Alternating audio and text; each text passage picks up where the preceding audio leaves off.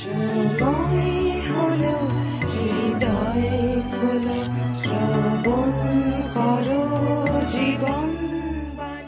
ভোরের মিষ্টি মধুর আলোয় গ্রহণ করুন জীবনবাণীর আন্তরিক শুভেচ্ছা ও ভালোবাসা। আলোর কাছে অন্ধকার মুখ লুকায়। আলো জীবনকে করে তোলে কর্মময় ব্যস্ত, কিন্তু অন্ধকার জীবনকে করে তোলে গতিহীন। প্রত্যেকেই আলোর গতিশীল হতে চায়। ঈশ্বরের বাক্যের মধ্যে দিয়ে জানা যায় যে তিনি জগতের জ্যোতি, তার মধ্যে অন্ধকারের লেশ নেই। প্রিয় বন্ধু, আপনার জীবনে যদি কোনো অন্ধকার নেমে আসে এবং আপনি সেই অন্ধকারে হারিয়ে যাচ্ছেন, তাহলে হাত বাড়ান। জীবনবাণীর আলোচনার মাধ্যমে বুঝতে পারবেন ঈশ্বর আপনার দিকে হাত বাড়িয়ে রয়েছেন। ধরুন তার হাত, বেরিয়ে আসুন। আপনার জীবনে আলো প্রকাশিত হোক। সেই আলোতে আপনি কিভাবে প্রবেশ করবেন, পথ দেখাবে জীবনবাণীর আলোচনা।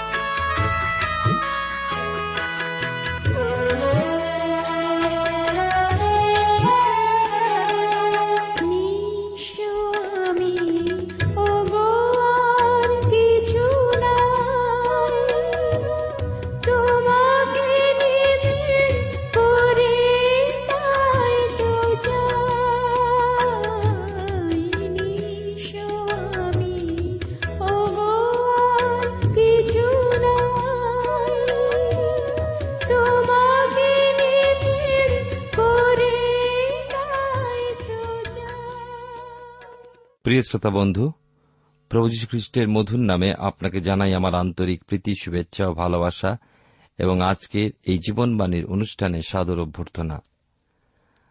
আজকের জীবনবাণী অনুষ্ঠানে ধারাবাহিক আলোচনায় আমি গত অনুষ্ঠানে যে অংশ আলোচনা করেছিলাম, তারপর থেকে গালাতীয় 2 অধ্যায় আলোচনা শুরু করব। এই অনুষ্ঠান শুনতে শুনতে আপনার মনে যদি কোনো প্রশ্ন আসে অথবা প্রভু যীশু খ্রিস্ট সম্পর্কে আপনি আরও জানতে চান, তবে নিশ্চয়ই করে আমাদেরকে লিখে জানাবেন। আমাদের ঠিকানা যদি আপনার কাছে নেই, তবে চটপট লিখে নিন। Jibanbani TWR India, post box নম্বর 16925, কলকাতা 7,34,000। আবার বলছি, Jibanbani TWR India, post box নম্বর 16925, কলকাতা 7,000,034। প্রিয় শ্রোতা বন্ধু, আপনি জীবনবাণীর অনুষ্ঠান শুনছেন, আর এই অনুষ্ঠানে আমি আপনাদের কাছে বাইবেলের নতুন নিয়মে গালাতীয়দের প্রতি প্রেরিত পৌলের পত্র থেকে আলোচনা করছি। আমরা দেখি যে সাধু পৌলের লেখা রোমীয় 6 অধ্যায় বলা হয়েছে, বাপ্তিস্মে আমরা খ্রিস্টের সাথে কবর প্রাপ্ত হয়েছি, আমরা নূতন জীবনে উত্থাপিত হয়েছি এবং এখন আমরা খ্রিস্টের সঙ্গে যুক্ত হয়েছি। সাধু পৌল বলেন, আমরা মাংসে তাহাকে জানি না।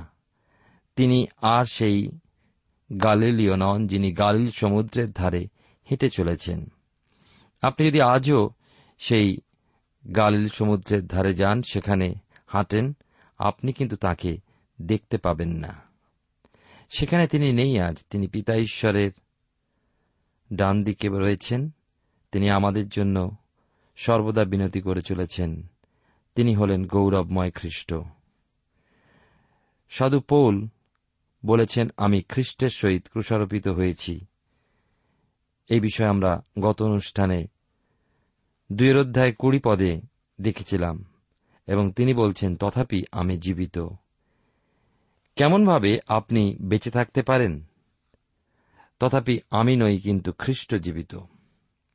প্রিয় শ্রোতা বন্ধু, সেইটি গুরুত্বপূর্ণ বিষয়, কারণ তিনি আমার আপনার জন্য মরেছেন, যেন আমি আপনি তাতে বেঁচে থাকতে পারি এবং যেন তিনিও বেঁচে থাকতে পারেন আমার মাঝে, এই জগতে এবং আপনার মাঝে।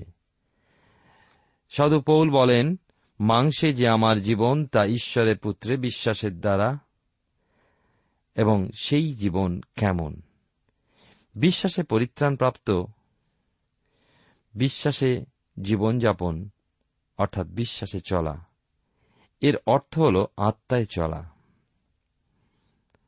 আমি ঈশ্বরের পুত্রে বিশ্বাস দ্বারা জীবনযাপন করি। কি অপূর্ব! যিনি আমায় ভালোবেসেছেন এবং নিজেকে আমার জন্য দিয়েছেন। তিনি আমাকে ভালোবেসেছেন, তা স্বর্গে থেকে নয়।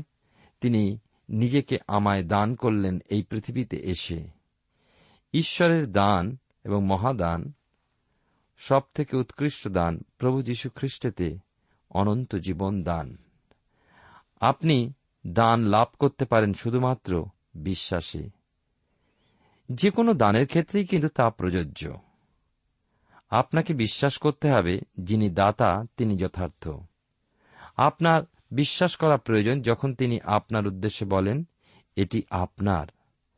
আপনি যতক্ষণ না তা লাভ করেন, আপনাকে বিশ্বাসে হাত বাড়িয়ে দিতে হবে তা নেবার জন্য। ঈশ্বর প্রভু যীশু খ্রিস্টের মাধ্যমে আমাদেরকে একইভাবে অনন্ত জীবন দিতে চান, এবং আমাদেরকে তা গ্রহণ করতে হবে বিশ্বাসে। আমরা দেখি, আমায় বিশ্বাস করতে উদ্বুদ্ধ করে যে সম্ভবত সাধু পৌল খ্রিস্টের ক্রুশারোপণের সময় সেইখানে উপস্থিত ছিলেন। সাধু পৌল একজন ফরিসি ছিলেন, এবং ফরিসিরাই প্রভু যীশুকে ক্রুশারোপণ করেছিলেন, বা তারাই ছিলেন কারণ। সাধু পৌল মণ্ডলীকে তাড়না করার নেতৃত্ব দিয়েছিলেন। তিনি খ্রিস্টের ক্রুশারোপণের সময় জেরুসালেমে গমলিয়েলের স্কুলে শিক্ষার জন্য যেতেন। আমি মনে করি না যে তার মতো উদ্যোগী ব্যক্তি খ্রিস্টের ক্রুশারোপণের দিন কখনো বাড়িতে বসে থাকতে পারেন। ঈশ্বরের বাক্য বলে যে ফরিসিরা যীশুকে ঠাট্টা বিদ্রুপ করেছিল, তারাই বলেছিল, ক্রুশ থেকে নেমে এসো। তারপর আমরা দেখতে পাই তারা বসে বসে দেখেছিল তার মৃত্যু। নিশ্চয়ই সাধু পৌলও সেইখানে ছিলেন। সাধু পৌল গৌরবময় খ্রিস্টকে জেনেছিলেন, যিনি এই পৃথিবীতে মৃত্যু ভোগ করেছেন, কবর থেকে পুনরুত্থিত ও পিতার দক্ষিণ পার্শ্বে উপবিষ্ট। আর সাধু পৌল সেই দিনের কথা স্মরণ করে বলেছিলেন, আমি যখন সেখানে ছিলাম, বিদ্রুপ করছিলাম, আমার ঠোঁট তার বিরুদ্ধে গিয়েছিল, আমি আমার ঘৃণা তার দিকে প্রকাশ করেছিলাম, কিন্তু তিনি আমাকে ভালোবেসেছিলেন আর নিজেকে আমার উদ্দেশ্যে দান করেছেন। তিনি নিজেকে মহান সর্বশ্রেষ্ঠ বলিদান রূপে দান করেছেন। সাধু পৌল নিজেকে পাপীদের মধ্যে অগ্রগণ্য বলে গণ্য করেছেন, এবং এটি বাস্তব সত্য। তিনি পাপীদের মধ্যে প্রধান ছিলেন, এই কথাই বলেছেন। প্রিয় শ্রোতা বন্ধু, প্রিয় ভাই ও বোন, আপনি খ্রিস্টের বহুমূল্য সেই অবজ্ঞা যদি করেন, সেই বহুমূল্য জীবন যা তিনি আপনাকে আমাকে দিয়েছেন, তা অবজ্ঞা করতে পারেন, তার থেকে সরে যেতে পারেন, তার বিরোধিতাও করতে পারেন, যেমন সাধু পৌল একদিন করেছিলেন। কিন্তু প্রভু যীশু জনতার উদ্দেশ্যে প্রার্থনা করেছিলেন, পিত, ইহাদিগকে ক্ষমা করো, কারণ ইয়ারা কি করিতেছে তা জানে না। আপনি যদি তাকে ঘৃণাও করেন, মনে রাখবেন তিনি কিন্তু আপনাকে ভালোবাসেন ও নিজেকে আপনার জন্যই দান করেছেন। আসুন আমরা 2 অধ্যায় আমরা আলোচনায় রয়েছি এবং বিশেষ করে আজকের 21 পদ থেকে আলোচনা করব। লেখা আছে এখানে, আমি ঈশ্বরের অনুগ্রহ বিফল করি না, কারণ ব্যবস্থা দ্বারা যদি ধার্মিকতা হয় তাহলে সুতরাং খ্রিস্ট অকারণে মরিলেন। আসুন আমরা ঈশ্বরের সমর্পিত হয়ে প্রার্থনায় যাই। পরম প্রেমময় পিতা ঈশ্বর, তোমার পবিত্র নামে ধন্যবাদ করি। তোমার বাক্য জীবন্ত সত্য এবং তুমি আমাদের মধ্যে উপস্থিত। ঈশ্বর, তুমি তোমার আত্মার মধ্যে দিয়ে তোমার এই পবিত্র বাক্য আমাদের বুঝতে এবং জীবনে সেই মতো চলতে সাহায্য করো। আমাদের সমস্ত অযোগ্যতা অপরাধ তুমি ক্ষমা করো। তোমার পরিকল্পনা জীবনে বুঝতে, উপলব্ধি করতে এবং সেই মতো জীবনে চলতে সাহায্য করো।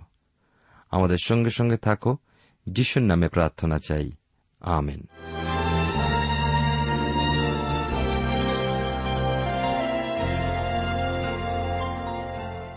প্রিয় শ্রোতা বন্ধু, আপনি জীবনবাণীর অনুষ্ঠান শুনছেন, আর এই অনুষ্ঠানে আমি আপনাদের কাছে গালাতীয়দের প্রতি প্রেরিত পৌলের পত্র থেকে আলোচনা করছি। তার 2 অধ্যায় 21 পদ আপনাদের কাছে পাঠ করে শুনিয়েছি। এখানে প্রধান বিষয় যে পরিত্রাণের যদি অন্য কোন উপায় থাকত, ঈশ্বর নিশ্চয়ই তা ব্যবহার করতেন। যদি কোন নিয়ম, আইন বা ব্যবস্থা বা কোন ধর্ম যদি পাপীকে ক্ষমা করতে সমর্থ হতো, তবে নিশ্চয়ই ঈশ্বর তা দিতেন। অসীম ঈশ্বরের কিন্তু একটিমাত্র উপায় ছিল, আমাকে ও আপনাকে উদ্ধার বা রক্ষা বা পরিত্রাণ দান করতে তিনি তাঁর একজাত পুত্রকে মৃত্যুর জন্য প্রেরণ করেছিলেন। তিনি মহান বলিদান করতে ইচ্ছা ছিলেন, আর সেই বিষয় আমরা এখানে দেখতে পাই। এখন আমি আসব 3 অধ্যায়। এর আগে আমি আপনাদের কাছে সাধু পৌলের অভিজ্ঞতার কথা আলোচনা করেছি 3 পর্যায়ে। এখন আমরা দেখব গালাতীয়দের অভিজ্ঞতা। সাধু পৌল এখন গালাতীয়দের অভিজ্ঞতা সম্পর্কে আমাদের কাছে বলতে চলেছেন। তারা কেমন পরিত্রাণ লাভ করেছে? তারা ব্যবস্থা দ্বারা পরিত্রাণ পেয়েছে, না প্রভু যীশুতে বিশ্বাস স্থাপন করে পরিত্রাণ পেয়েছে? আমি বিশ্বাস করি অভিজ্ঞতায় আমরা 4 অধ্যায়েও এই অভিজ্ঞতার বিষয়ে আলোচনা করব। 3 অধ্যায় 1 পদে লেখা আছে, হে অবোধ গালাতীয়রা, কে তোমাদিওকে মুগ্ধ করিল? তোমাদের চক্ষের সম্মুখে যীশুখ্রিস্ট তো ক্রুশারোপিত বলিয়া স্পষ্টাক্ষরে লিখিত হইয়াছিলেন। সাধুপৌল বলছেন জ্ঞানহীন গালাতীয়রা। তিনি বলছেন, তোমরা তোমাদের মনকে ব্যবহার করছ না, তোমাদের কি বুদ্ধি লোপ পেয়েছে? তিনি গালাতীয়দের বাক্যের দ্বারা এঁকেছেন মনের মধ্যে। আমি বহু সময় ছবি দেখিয়ে লোকদের শিক্ষা দিয়ে থাকি। আমি কখনো কখনো আবাসস্তম্ভের ছবি না দেখিয়ে শিক্ষা দিই না। সাধু পৌলও তেমনি করেছেন। তিনি বলছেন, প্রভু যীশু খ্রিস্ট ক্রুশীয় মৃত্যু যা সাধন করেছেন আমাদের জন্য এবং বিশেষ করে তোমাদের জন্য, তোমাদের পরিত্রাণ তা সম্ভবপর করেছে। 2 পদে লেখা আছে, কেবল এই কথা তোমাদের কাছে জানিতে চাহি, তোমরা কি ব্যবস্থার কার্য হেতু আত্মাকে পাইয়াছ, না বিশ্বাসের বার্তা শ্রবণ হেতু? আমাদের এখানে খুব সতর্ক হওয়া প্রয়োজন। আপনার যেমনই অভিজ্ঞতা হোক, সুসমাচার কিন্তু সত্য। অনেকে তাদের অভিজ্ঞতা থেকে সত্যতা যাচাই করেন।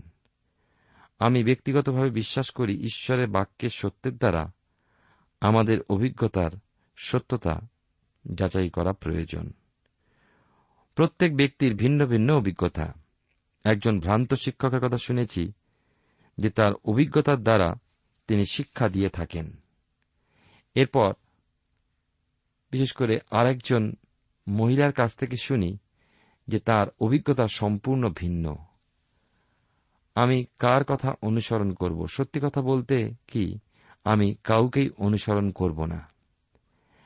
একবার একজনকে একটি পদ পড়ে বলতে শুনেছি, যেহেতু বিভিন্ন বাক্যের তর্জমা অনুসারে ভিন্ন মতামত লোকে বলে, সেহেতু আমি আমার অভিজ্ঞতার কথা বলতে চাই। অথচ সেই ব্যক্তির অভিজ্ঞতা ঈশ্বরের বাক্য যা বলতে চাইছে তা থেকে সম্পূর্ণ ভিন্ন। সে তার সত্যের ভিত্তি করতে চেয়েছিল তার অভিজ্ঞতার দ্বারা। আপনি যা পারেন না, অভিজ্ঞতা যেন সুসমাচারকে সমর্থন করে। তিনি বলছেন, তোমরা কি ব্যবস্থার কার্য দ্বারা পবিত্র আত্মা পেয়েছিলে, না বিশ্বাসের বার্তা শ্রবণ হেতু? বিশ্বাসের শ্রবণ হেতু বলতে কি বলেছেন সাধুপৌল? তিনি কি কানের কথা শোনার কথা, বাক্য গ্রহণ করার কথা, না বাক্যের কথা বলেছেন? আমার মনে হয় তিনি এই সবকটি বিষয়ই বলেছেন। এটি হল ক্রমোন্নতি পর্যায়। পরিত্রাণের নিমিত্ত আপনার আমার কিছু শোনার প্রয়োজন, কারণ সুসমাচারের মাধ্যমে ঈশ্বর আপনার আমার জীবনে কিছু সাধন করেছেন এবং তা আমাদের জানা প্রয়োজন। এই অংশে সাধু পৌল বহু প্রশ্নের উপস্থাপনা করেছেন। তিনি তাদেরকে একটু পেছনের দিকে তাকাতে বলছেন এবং বলছেন, দেখো তোমাদের জীবনে কি ঘটেছিল। এবং 6টি প্রশ্ন তিনি রেখেছেন তাদের অভিজ্ঞতা সম্বন্ধীয়। প্রথম প্রশ্ন করেছেন, তোমরা কি ব্যবস্থার কার্য হেতু আত্মাকে পাইয়াছ, না বিশ্বাসের বার্তা শ্রবণ হেতু? বাইবেলের নতুন নিয়মে, এমনকি বাইবেলের পুরাতন নিয়মে কোথাও পাওয়া যায় না কেউ ব্যবস্থার কার্য দ্বারা পবিত্র আত্মা পেয়েছে। বিশ্বাসের বার্তা শ্রবণ হেতু তাকে পাওয়া যায়। আমাদের জীবনের পরিবর্তনের প্রমাণ হল পবিত্র আত্মা। রোমীয় তার 8 অধ্যায় 9 পদে বলা হয়েছে, তোমরা মাংসের অধীনে নও, আত্মার অধীনে রইয়াছ। যদি বাস্তবিক ঈশ্বরের আত্মা তোমাদিগতে বাস করে, কিন্তু খ্রিস্টের আত্মা যাহার নাই, সে খ্রিস্টান নয়। আবার বাইবেলের নতুন নিয়মে ইফিসীয়দের প্রতি প্রেরিত পৌলের পত্রে তিনি 1 অধ্যায় 13 পদে বলেছেন, খ্রিস্টে থাকিয়া তোমরা সত্যের বাক্য তোমাদের পরিত্রাণের সুসমাচার শুনিয়া এবং তাহাতে বিশ্বাস করিয়া সেই অঙ্গীকৃত পবিত্র আত্মা দ্বারা মুদ্রাঙ্কিত হইয়াছ। এখন আমরা যাব দ্বিতীয় প্রশ্ন, যা সাধু পৌল করেছেন গালাতীয়দের। 3 অধ্যায় 3 পদে তা লেখা আছে, তোমরা কি এমন অবোধ আত্মাতে আরম্ভ করিয়া এখন কি মাংসে সমাপ্ত করিতেছ? সাধু পৌল বলছেন, যদি পবিত্র আত্মা তোমাদের পরিবর্তন দান করেছে, খ্রিস্টের কাছে এনেছে এবং এখন পবিত্র আত্মাতে জীবন ধারণ করে, এমনকি তোমরা ব্যবস্থার কাছে ফিরে যেতে চাও যা তোমাদের মাংসকে নিয়ন্ত্রণের জন্য দেওয়া হয়েছিল, এবং ভাবো তোমরা কি ইচ্ছামতো জীবন ধারণ করতে চলেছ? লক্ষ্য করুন, এখন কি প্রশ্ন করছেন। বিশেষ করে আমরা 4-5 পদে দেখি, তোমরা এত দুঃখ কি বৃথায় ভোগ করে, যদি বাস্তবিক বৃথা হইয়া থাকে? বলো দেখি, যিনি তোমাদেরকে আত্মা যোগাইয়া দেন ও তোমাদের মধ্যে পরাক্রম কার্য সাধন করেন, তিনি কি ব্যবস্থার কার্য হেতু তাহা করেন, না বিশ্বাসের বার্তা শ্রবণ হেতু? আমরা দেখতে পাচ্ছি যে সাধু পৌল এখানে তাদের মাঝে সেবাকার্যের কথা উল্লেখ করেছেন। আপনাদের নিশ্চয়ই স্মরণে আছে যে তার প্রেরিতত্ব সম্পর্কে ইহুদি শিক্ষকেরা আক্রমণ করেছিল। তিনি পরে এসেছেন এই কথাই বলছেন যে 12 জন যিশুর শিষ্য ছিল তাদের মধ্যে তিনি ছিলেন না। যিশুর 12 জন মনোনীত শিষ্যদের মধ্যে সত্যি তিনি ছিলেন না, আর প্রভু যিশুর সেবার সময়ও তিনি ছিলেন না, কিন্তু পরে এসেছেন।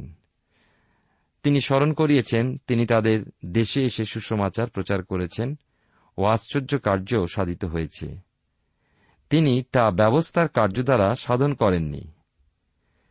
তিনি তাদের মাঝে প্রচার করেছিলেন প্রভু যিশুকে, যিনি তাদের জন্য মৃত্যু ভোগ করেছেন, কবরস্থ হয়েছেন ও আবার 3 দিন পরে উঠেছেন বেঁচে, এবং তার উপরই তারা বিশ্বাস স্থাপন করেছে। যখন তারা সেই কাজ করেছিল তখন তাদের মাঝে আশ্চর্য কাজ সাধিত হয়েছিল। তারা নবজন্ম প্রাপ্ত হয়েছিল, রূপান্তরিত হয়েছিল। সাধু পৌলের কাছে প্রমাণ ছিল যে তিনি প্রেরিত। তখনকার দিনে প্রেরিতদের চিহ্ন দেওয়া হতো। আমি যা বুঝি, প্রেরিতদের সকল প্রকার আত্মিক বর দান ছিল, যেগুলি আমরা বাইবেল শাস্ত্রে পাই। তাদের সকল চিহ্ন বরদানগুলি ছিল। সাধু পৌল অসুস্থদের সুস্থ করতে পারতেন, তিনি মৃতকে জীবিতও করেছেন। প্রেরিত পিতর 12 জন শিষ্যের অন্যতম, এই চিহ্ন বরদানের দ্বারা আশ্চর্য কাজ করেছেন। তখনকার দিনে মনে রাখতে হবে যে প্রেরিতদের এই চিহ্নগুলি ছিল, কারণ তখনও সুসমাচার প্রকাশিত হয়নি। সেই কারণে প্রেরিতেরা আমাদের ঈশ্বরের বাক্য জানিয়েছেন। এখন আমাদের জীবনে সেই কোণের প্রস্তর প্রভু যীশু খ্রিস্টে বিশ্বাসে গেঁথে উঠেছে, এবং সেই বিশ্বাস যার ভিত্তি দান করেছেন প্রেরিতেরা ও ভাববাদীগণ, যা তাদের সেই শিক্ষা সত্যকে তাদের আশ্চর্য কার্য করার ক্ষমতা প্রত্যয় দান করেছে। তাদের সেই চিহ্নরূপ বরদান ছিল। আমাদের ঈশ্বরের বাক্য দানের পর তা কিন্তু অন্তর্নিহিত হয়েছে। প্রেরিতদের সময়ের পর থেকে তা অন্তর্নিহিত হয়েছে। এখানে আমাদের জানা প্রয়োজন যে সাধু পৌল গালাতীয় একজন ফরিসি হিসাবে ব্যবস্থার প্রচারক রূপে যাননি, কিন্তু একজন খ্রিস্টের সুসমাচার প্রচারের প্রেরিত হিসাবে গিয়েছিলেন। সংক্ষেপে আমরা দেখলাম যে বিশ্বাসে ধার্মিক গণিত হওয়ার অভিজ্ঞতা গালাতীয়রা লাভ করেছিল। তাই তিনি প্রশ্ন করেছিলেন, কে তোমাদিওকে মুগ্ধ করিল? এই অংশে তিনি পবিত্র আত্মার কথার উল্লেখ করেছেন। তিনি উল্লেখ করেছেন যে তারা ব্যবস্থার দ্বারা পবিত্র আত্মা লাভ করেননি। পবিত্র আত্মা তাদের জীবনের পরিবর্তনের এক প্রমাণ। এটা জানা প্রয়োজন যে আমাদের অথবা গালাতীয়দের যেমনই অভিজ্ঞতা হোক না কেন, সুসমাচার হল সত্য, যা আমাদের দ্বারা প্রভাবিত হয় না। তাহলে প্রভু যীশু আমাদের জন্য কি করেছেন? আমাদের অভিজ্ঞতা সুসমাচারকেই সমর্থন করে। সুসমাচারের যথেষ্ট অভিজ্ঞতা আমাদের জীবনে তা নিশ্চিত করে। প্রথমে তিনি অব্রাহামের উদাহরণ দিচ্ছেন।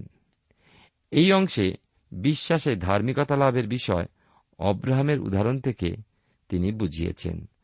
তারপর রূপকভাবে হাগার ও সারার বিষয় আমাদের 4 অধ্যায় পর্যন্ত শিক্ষা দান করে।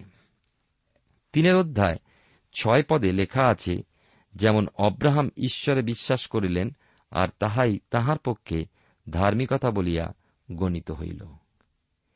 এই পদটি আদিপুস্তক তার 15 অধ্যায় 6 থেকে উদ্ধৃত করে অব্রাহামের বিষয় বলা হয়েছে। এই পদটি আবার রোমিও তার 4 অধ্যায় 3 পদে উদ্ধৃত করেছেন। এই উদাহরণ অব্রাহামের প্রথম দিকের জীবনের বিশ্বাসের বিষয়, বিশ্বাসে ধার্মিক গণনা বিষয় অব্রাহাম এক উৎকৃষ্ট উদাহরণ। সাধু পৌল গালাতীয় ও রোমীয় উভয় পত্রে ব্যবহার করেছেন এই উদাহরণ। আমরা কখনো বলতে পারি না অব্রাহাম ব্যবস্থা দ্বারা ধার্মিক গণিত হয়েছিলেন, কারণ মোশির ব্যবস্থা তখনও আসেনি, যা অব্রাহামের 400 বৎসর পরে এসেছিল। আবার এও বলা যায় না যে তিনি সুন্নত হওয়াতে ধার্মিক গণিত হয়েছিলেন, কারণ তাকে ধার্মিক গণনার পর তিনি সুন্নত হয়েছিলেন। সুন্নত হওয়া ছিল অব্রাহামের ধার্মিক গণিত হওয়ার প্রমাণ। যেমন বাপ্তিস্ম গ্রহণ একজন বিশ্বাসী প্রমাণ, তার খ্রিস্টে বিশ্বাস। সুন্নত হওয়া বা বাপ্তিস্ম গ্রহণ একজনকে পরিত্রাণ দান করে না, এগুলি কিন্তু পরিত্রাণের প্রমাণ। তা হল আভ্যন্তরীণ কার্যের বহিঃপ্রকাশ। এই ঘটনা আদিপুস্তক 15 অধ্যায়, যখন অব্রাহাম তার ভ্রাতুষ্পুত্র লোটকে উদ্ধারের নিমিত্ত পূর্বীয় রাজার সাথে যুদ্ধে জয়লাভ করেন। যখন সদম ও ঘমোরার রাজা অব্রাহামকে উপঢৌকন হিসাবে কিছু দিতে চান, তিনি তা নিতে অস্বীকার করেন। ঈশ্বর অব্রাহামের কাছে উপস্থিত হয়ে তখন প্রতিজ্ঞা করেন, আমি তোমার ঢাল ও আমি তোমার মহাপুরস্কার। অব্রাহাম একজন বাস্তব সম্পন্ন ব্যক্তি। তিনি ঈশ্বরের সাথে সোজাসুজি কথা বলতে লাগলেন।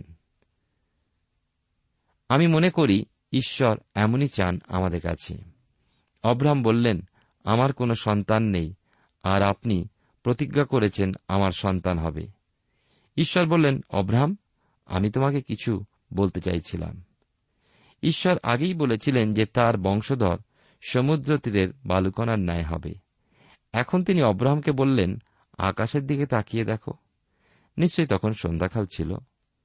আমাকে কেউ বলেছেন ওই অঞ্চলে খোলা চোখে 5000-এর বেশি তারা দেখতে পাওয়া যায়, আর 16 ইঞ্চি টেলিস্কোপ দিয়ে আপনি 50,000 তারা দেখতে পাবেন। আমি জানি না 100 ইঞ্চি বা 200 ইঞ্চি টেলিস্কোপ দিয়ে কত তারা আপনি দেখতে পাবেন। আমার মনে হয় পৃথিবীতে এমন কোন টেলিস্কোপ নেই যার দ্বারা তখনকার সময় ওখানে কত তারা দেখা যেত তা গোনা যায়। ঈশ্বর আব্রাহামকে বলেছিলেন, যেমন তুমি ওই তারাগুলো গুনতে পারো না, তেমন তোমার বংশধরদের গুনে পারবে না। আপনি কি জানেন আব্রাহামের কি উত্তর ছিল? আর তিনি সদাপ্রভুতে বিশ্বাস করিলেন, আর সদাপ্রভু তাহার পক্ষে তাহার ধার্মিকতা বলিয়া গণ্য করিলাম। প্রিয় শ্রোতা বন্ধু, প্রিয় ভাই ও বোন, এই বিষয়ে আমরা আগামী অনুষ্ঠানে আরও বিশদভাবে শুনব। ঈশ্বর আপনার জীবনে মঙ্গল করুন। আসুন প্রার্থনায় অবনত হই। পরম প্রেমময় পিতা ঈশ্বর, তোমার পবিত্র নামে ধন্যবাদ করি, তোমার গৌরব ও প্রশংসা করি যে তুমি যুগ পর্যায়ে যুগে যুগে সত্য জীবন্ত ঈশ্বর। তুমি আমাদের মাঝে কার্যকারী এবং তুমি আমাদেরকে বিশ্বাস দান করে থাকো, যেমনভাবে তুমি আব্রাহামের হৃদয়ে বিশ্বাস দিয়েছিলে এবং তিনি তোমাতে বিশ্বাস করেছিলেন এবং ধার্মিক গণিত হয়েছিলেন।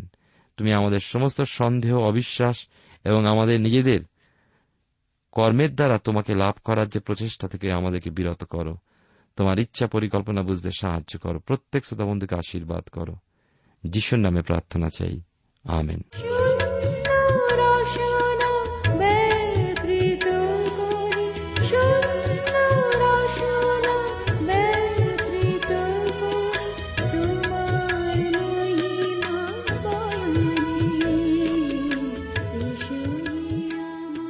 প্রিয় শ্রোতা বন্ধু, এতক্ষণ শুনলেন বাইবেল থেকে জীবনবাণীর আজকের আলোচনা।